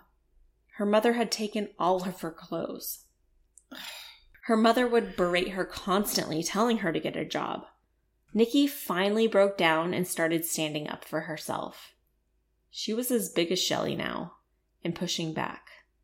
Good. Shelly decided that Nikki needed to be sent away to stay in Canada with her Aunt Trish. She was becoming a bad influence on the other girls. It was supposed to be a ten-day trip, but Nikki loved being away from her mother. Yeah, I was about to say, this is probably, like, the best thing ever. I know, it's like, oh, yeah, I'll go yeah. for ten days on a punishment away from my family. Mm-hmm. Nikki was finally feeling happy. She did not return to live at the Knotek home again. She was able to make it to her grandma Lara's, and she got a job alongside her as a nurse's aide. That's so good. I know. Oh my God. While Nikki was away, Shelly told the other sisters that Nikki had abandoned them, that she didn't love them anymore. Ugh. You fucking abandoned her as a baby, so... I know, like for three months and then a year. Yeah, so... Ugh, fuck off, Shelly. Sammy began to be the target for abuse. Sammy's teachers started to notice, and Sammy told them all about the abuse. Good. When the principal pulled her into the office to tell her they planned to address the problem with her mother, Sammy took it all back. She chickened out. No. She didn't want to orphan her little sister, Tori. She was scared. Shane was gone. Nikki had made it out. Now it was Sammy's turn. When she graduated high school, she hatched a plan to escape. She packed up all of her things and left a bag at the house for a friend to pick up while they were running errands. She wrote Tori a note saying she'd call as soon as she could. It worked, and she made it out. She went to live with her grandma, Laura. Sammy wanted to go to college, but when she went to apply, she couldn't. Her social security number that her mother had given her was incorrect. Oh, no. Eventually, Sammy was able to enroll in school, where she studied education. Years later, Sammy would discover that her mother had racked up thirty-six thousand dollars in debt in her name when her application for an apartment was denied. Oh, no. Oh, my God. So she's not only physically, mentally abusing them, she's financially abusing them. Yes. And also, like, not giving them the correct social security numbers and, like, just making it impossible for them to have a life. Oh, my God. What a huge bitch. What a true psycho. Yeah. Back at the Knotek's, it was just Tori, now in middle school. She had never been subjected to the type of abuse the, the other sisters had, but now her time had come. She had started to receive the same abuse the others had endured, but Shelly had come up with some new ways to humiliate her child. Once a month, when Tori started going through puberty, her mother would call her into the living room. "Tori, it's time to see your progress." She made her undress against her wishes. "This is very normal. All moms do this." No, they don't. Tori was humiliated. She didn't even like being seen in her swimsuit. One day, Shelly made a bizarre request. "Tori, I need a lock of your pubic hair for your baby book." No, that's not something people put in the baby book. No, no. Oh my God. Not in a baby Let book. Let me get some of your pubes. What the hell? What if Denise was like, "Mallory, I would have let's been see your progress." Devastated. Let's... I already was like, don't talk about puberty with me. I when know. I, was a I, kid. I didn't even want to be seen in a swimsuit. I didn't want to wear me a bra because I didn't want anyone to feel the strap. Yes, I didn't. I or see it like because if your shirt like went out, yeah, so embarrassing. Mm-hmm. Oh my God, it was super embarrassing. I, it caused so much anxiety. Yeah, I had the same experience because I was ten. Oh, that's hard. Yeah. That's really hard. Yeah, it was bad. Tori refused, but Shelly pushed. "Your sisters did it. Are you trying to insinuate that I'm a pervert? It's perfectly normal." You are a pervert. When Tori gave in, her mother laughed in her face and said she couldn't believe she would do that and how gullible she was. What an asshole. What the hell? Around the late nineties, Shelly became good friends with a man named Ron Woodworth. He was in his mid-fifties, a sweet man who, like Shelly, shared a love for cats. They had met while working at Habitat for Humanity. Ron had just gone through a terrible breakup with his boyfriend very soon after the death of his father. He was going through hard times and struggling financially. In nineteen ninety-nine, Shelly extended a warm welcome to Ron to stay with her family at their farmhouse. Oh, the newest victim. Shelly shared the news with Dave. Don't worry, he's gay. I just want to help him get back on his feet, Shelly told him. Mm-hmm. Dave couldn't care less if Ron was interested in Shelly. In fact, he welcomed it. He was done with the relationship. He didn't care what she did. He oh, wow. welcomed Ron into the home. Finally. Was back out the door to go back to work. Tori and Ron became very close. He had a lot of books on Egyptology, which interested Tori. Ron's stay started out well, but as time went on, things began to change. Shelly's welcoming energy ran cold, and then things got worse. Much, much worse. First, it was verbal. Then the pills made a comeback. Oh, great. Ron could see no wrong in Shelly. Whenever he upset her, he always apologized. I'm sorry, Shelly, dear. That was always his response, no matter how cruel Shelly was to him. His things began to go missing. His bathroom privileges were taken away. He was forced to go outside, and the chores were piled on. As time went on, Shelly convinced Ron to write scathing letters to everyone in his family, cutting them out of his life. Oh my God. She was cutting all ties and isolating Ron.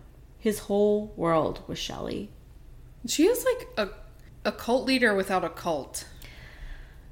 She finds the most vulnerable, like, sad people. Yes. And just, like, molds them to be her little servants. Yeah. In July of two thousand one, Nikki decided to tell her grandma Laura something she had never told anyone. She sat down and told her, Mom and Dad killed Kathy. Murdered Kathy. Laura looked at her shocked, and they both started to cry. Nikki told her everything between sobs. When Laura composed herself, she started to think of a plan. They called the police chief, and they told Nikki to write everything down and gave her a fax number to send it to.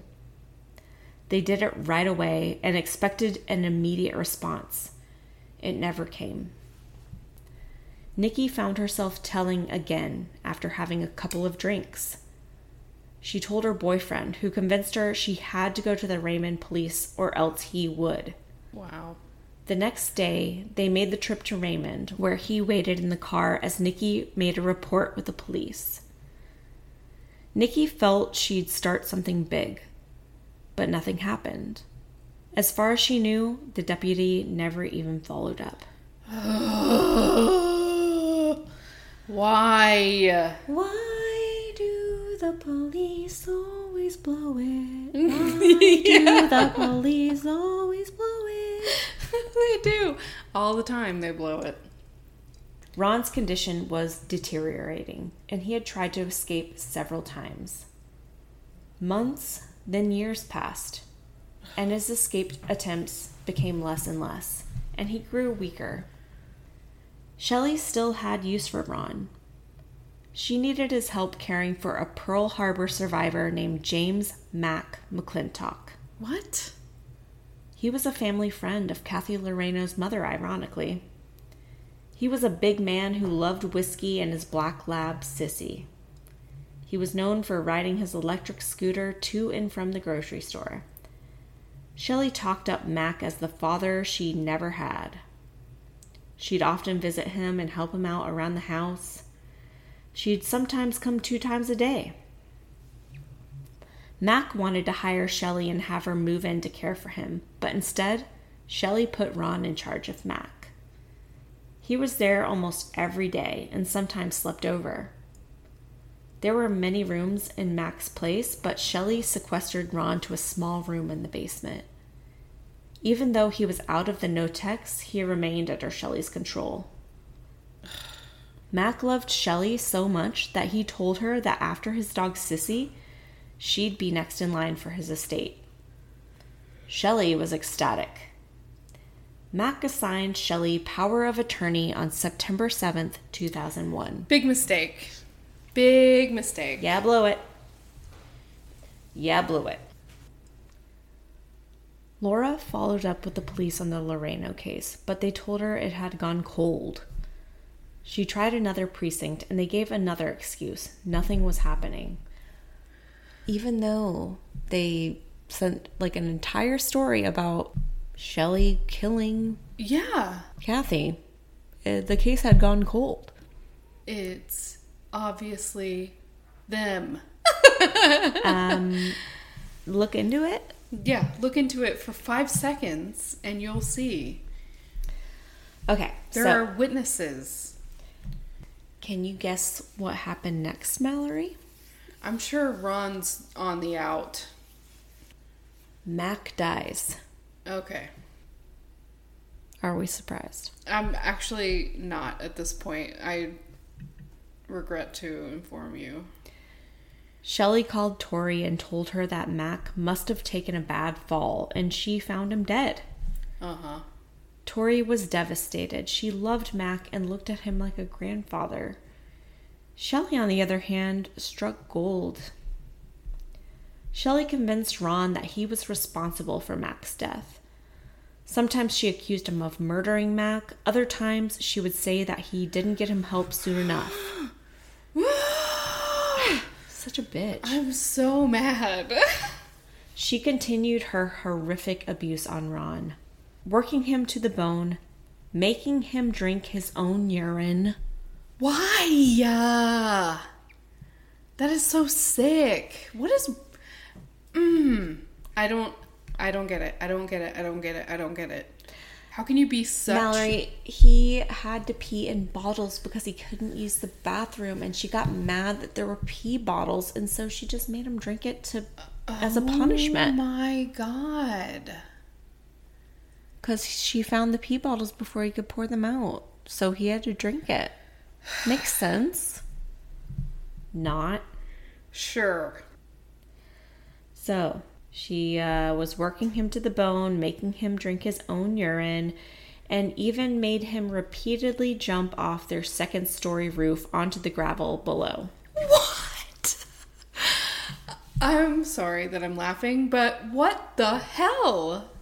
Just random parkour, like... Like, how does she come up with this shit? And for real. Like, how can someone live? I don't know. I don't know how you survive that multiple times.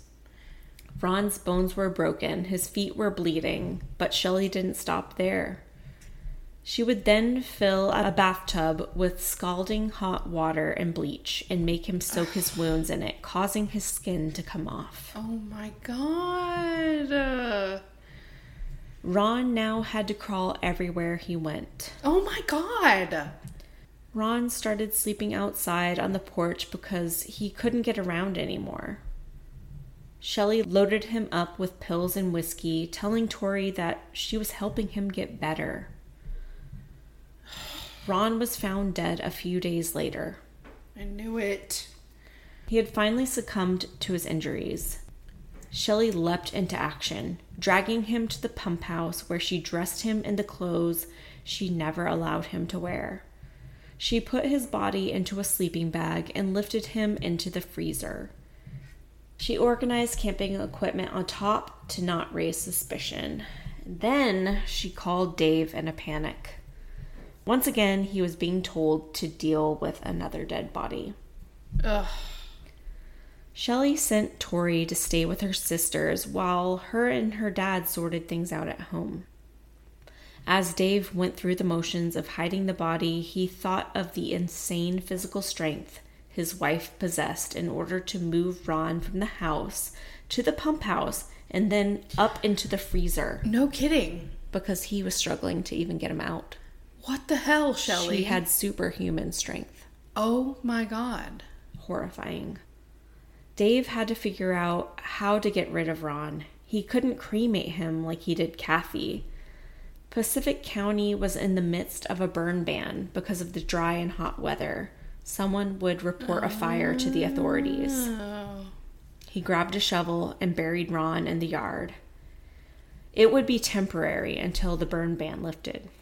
Meanwhile, Tori was spilling her guts to her sisters.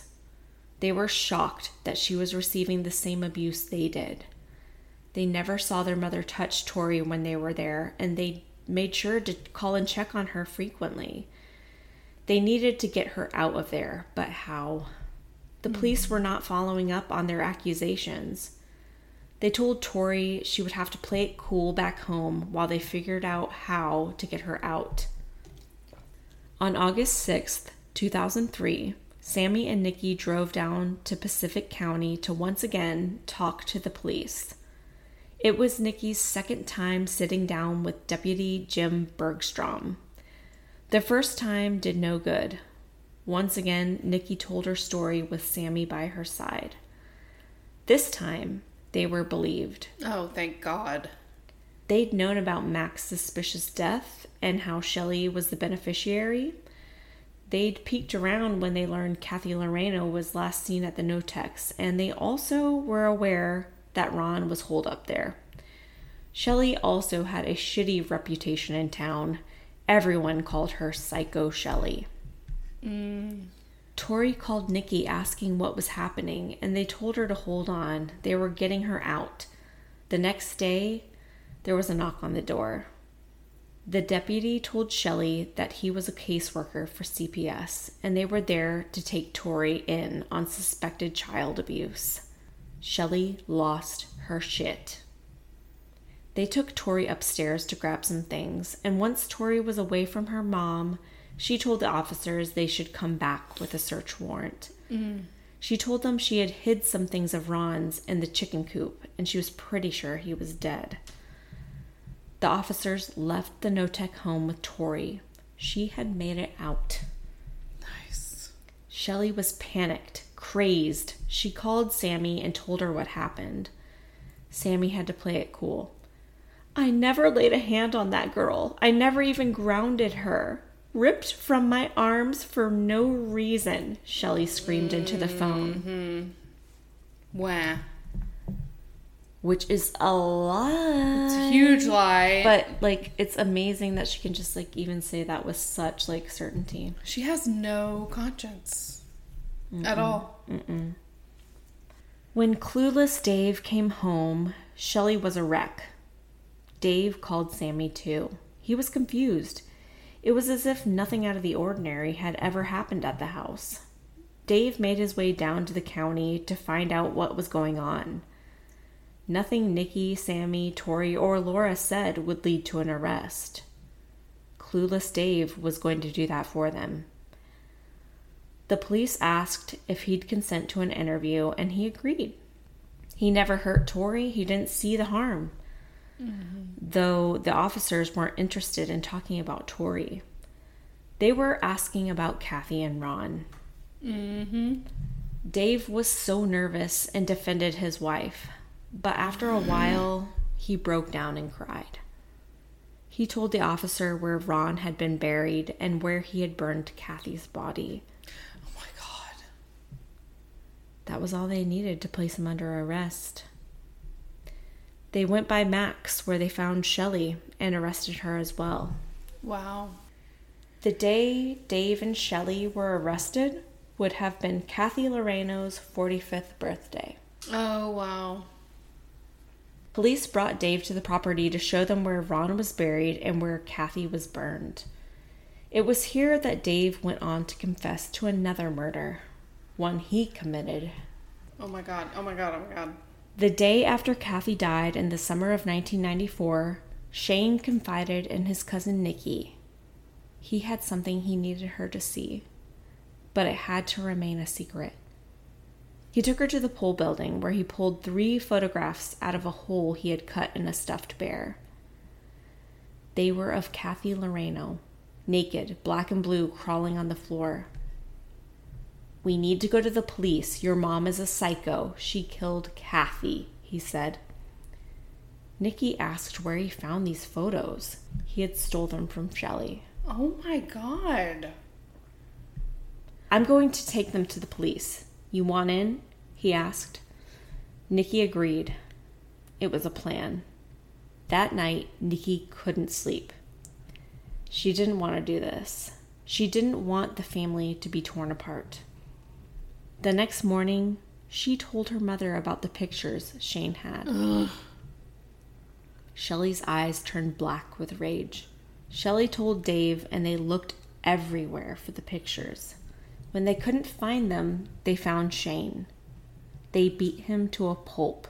Oh my God. Nikki felt so bad. She apologized to Shane. She was just too scared. She couldn't go through with it. Shelly wouldn't let up on Dave. She was insistent that he had to kill Shane. They couldn't trust him. He was going to tell. She barked at him over and over and over and over. Man up. Do this for your family. Dave promised he'd get it done. He just had to think it through. But secretly, he was hoping it would just blow over and Shelly would let it go. She didn't. Time went on and on and on and on. And Dave still hadn't done it. Finally, in February, six months after Kathy died, a noise rang out in the night, waking Nikki. She listened and heard nothing. She went back to sleep. The next day, Shelly told the family that Shane had ran away. In reality, that night in February, Dave grabbed his twenty-two, went into the pole building where Shane stayed, turned the light on, and shot Shane in the back of the head. Oh my God. So he didn't go to Alaska. No. Oh my God. Shelly's own nephew.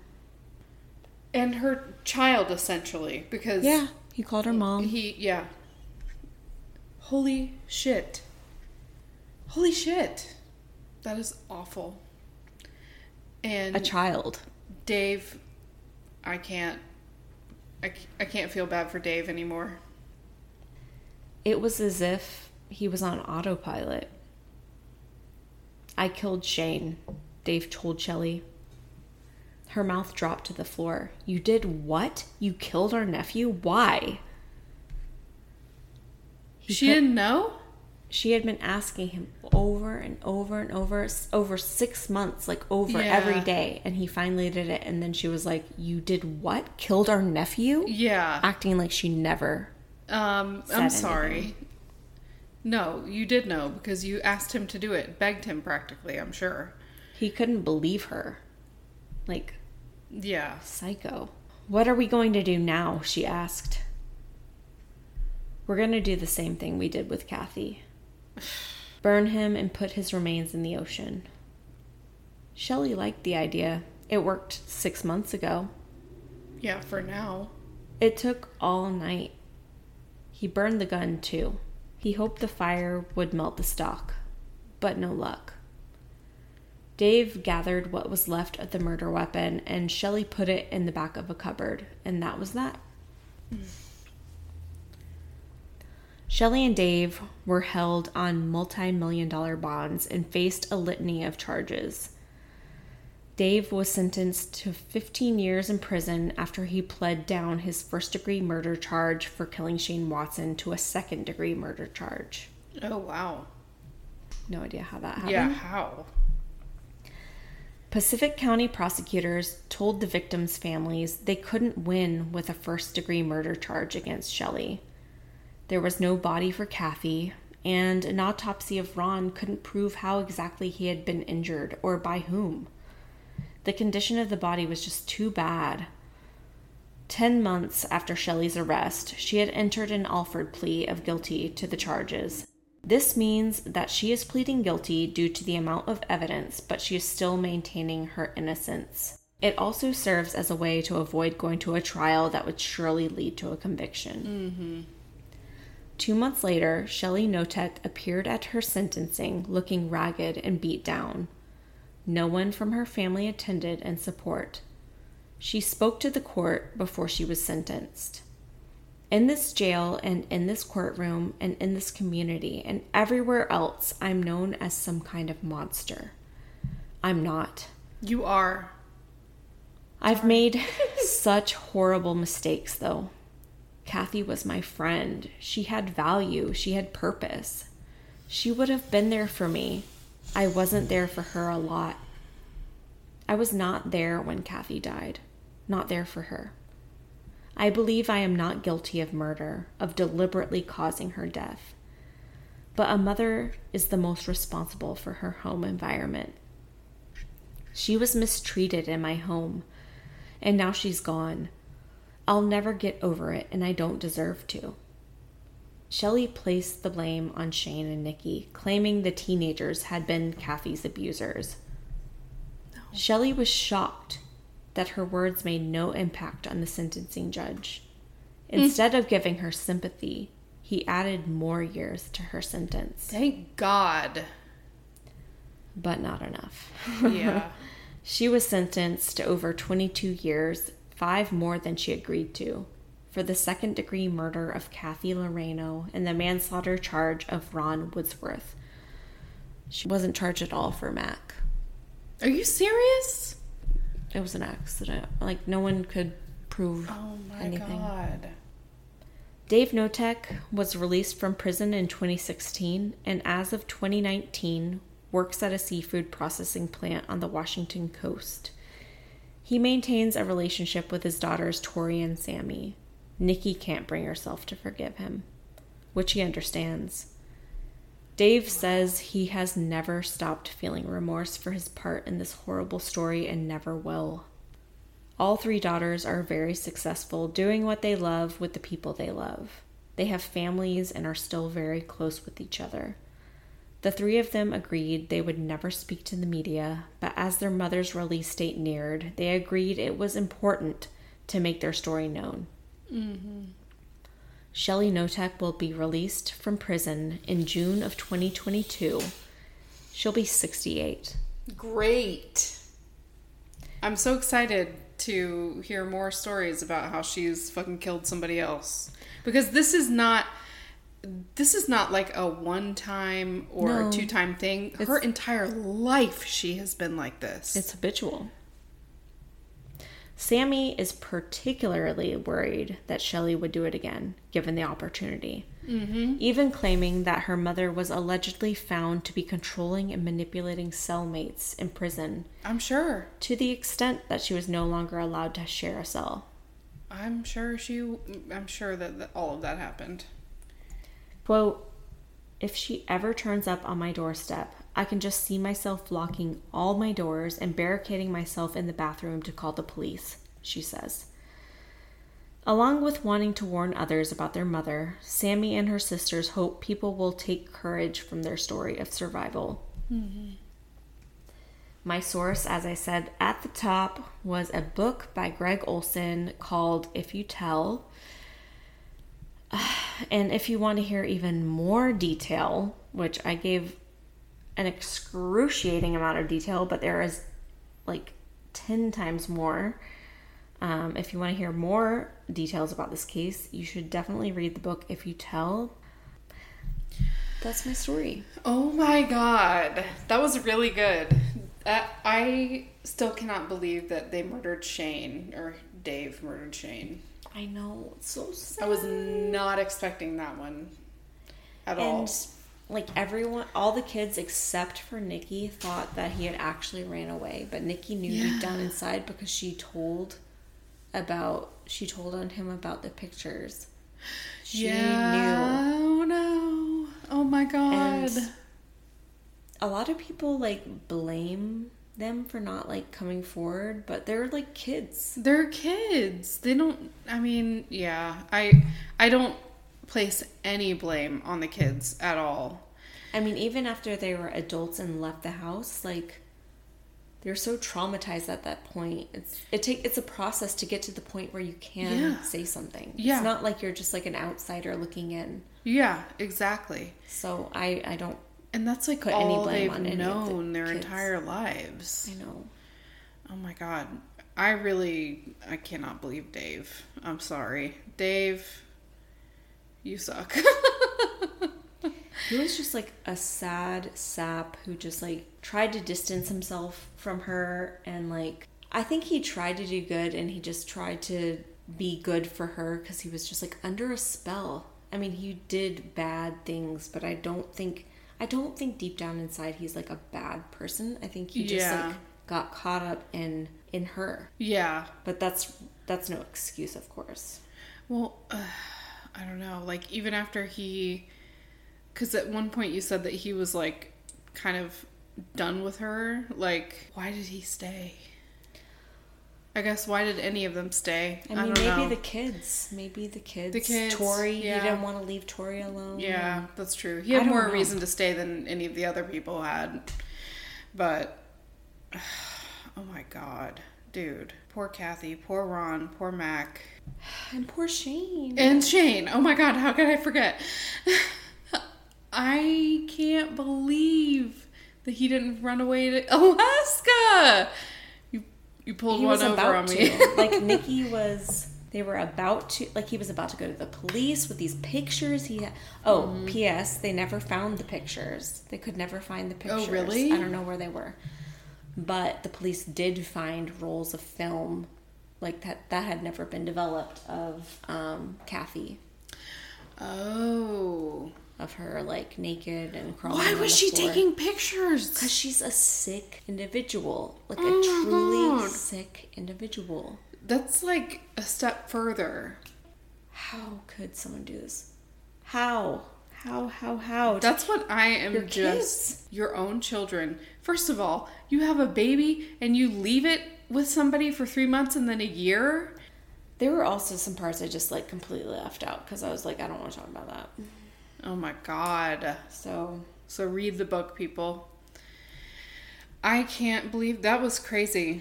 That was crazy. And she's crazy. And I cannot believe she's going to be let out into the public again in a month.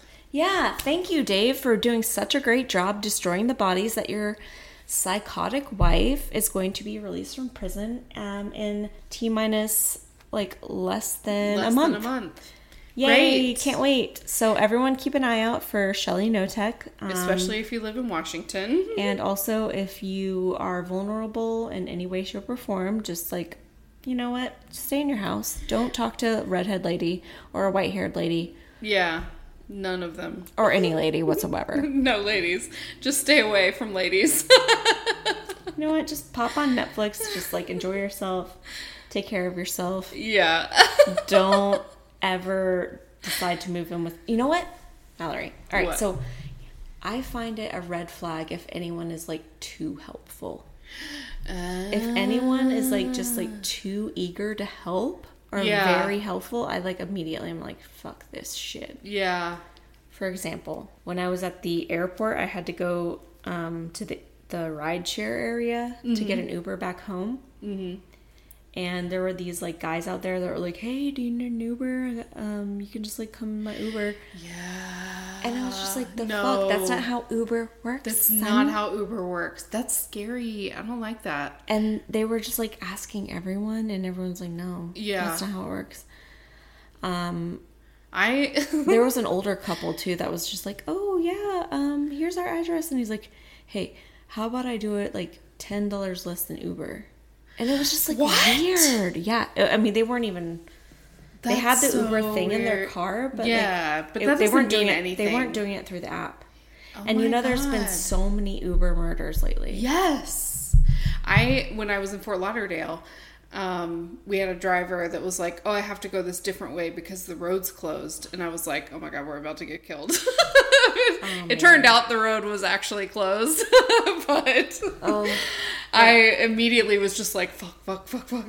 But the entire time I was waiting for my Uber, I was like watching these guys and like watching, and this older couple seemed like they were about to go with them, and I was about to go over there and be like, no, don't, don't do it. Yeah. Don't do it. I was like, you're going to be robbed or dead or like. I know. I oh my God, that's so scary. But in reality, they probably were just, like, kicked off Uber and were trying to make extra money, like, illegally, but... Probably. That's probably all the motivation was, but it's still scary. Sketchy, because yeah. there's no, like, tracking of it, you know? Right. Like, they're just gone They're just with this guy. In a He's car. Not a registered cab or a registered Uber. He's nope. just a guy, man. Yep.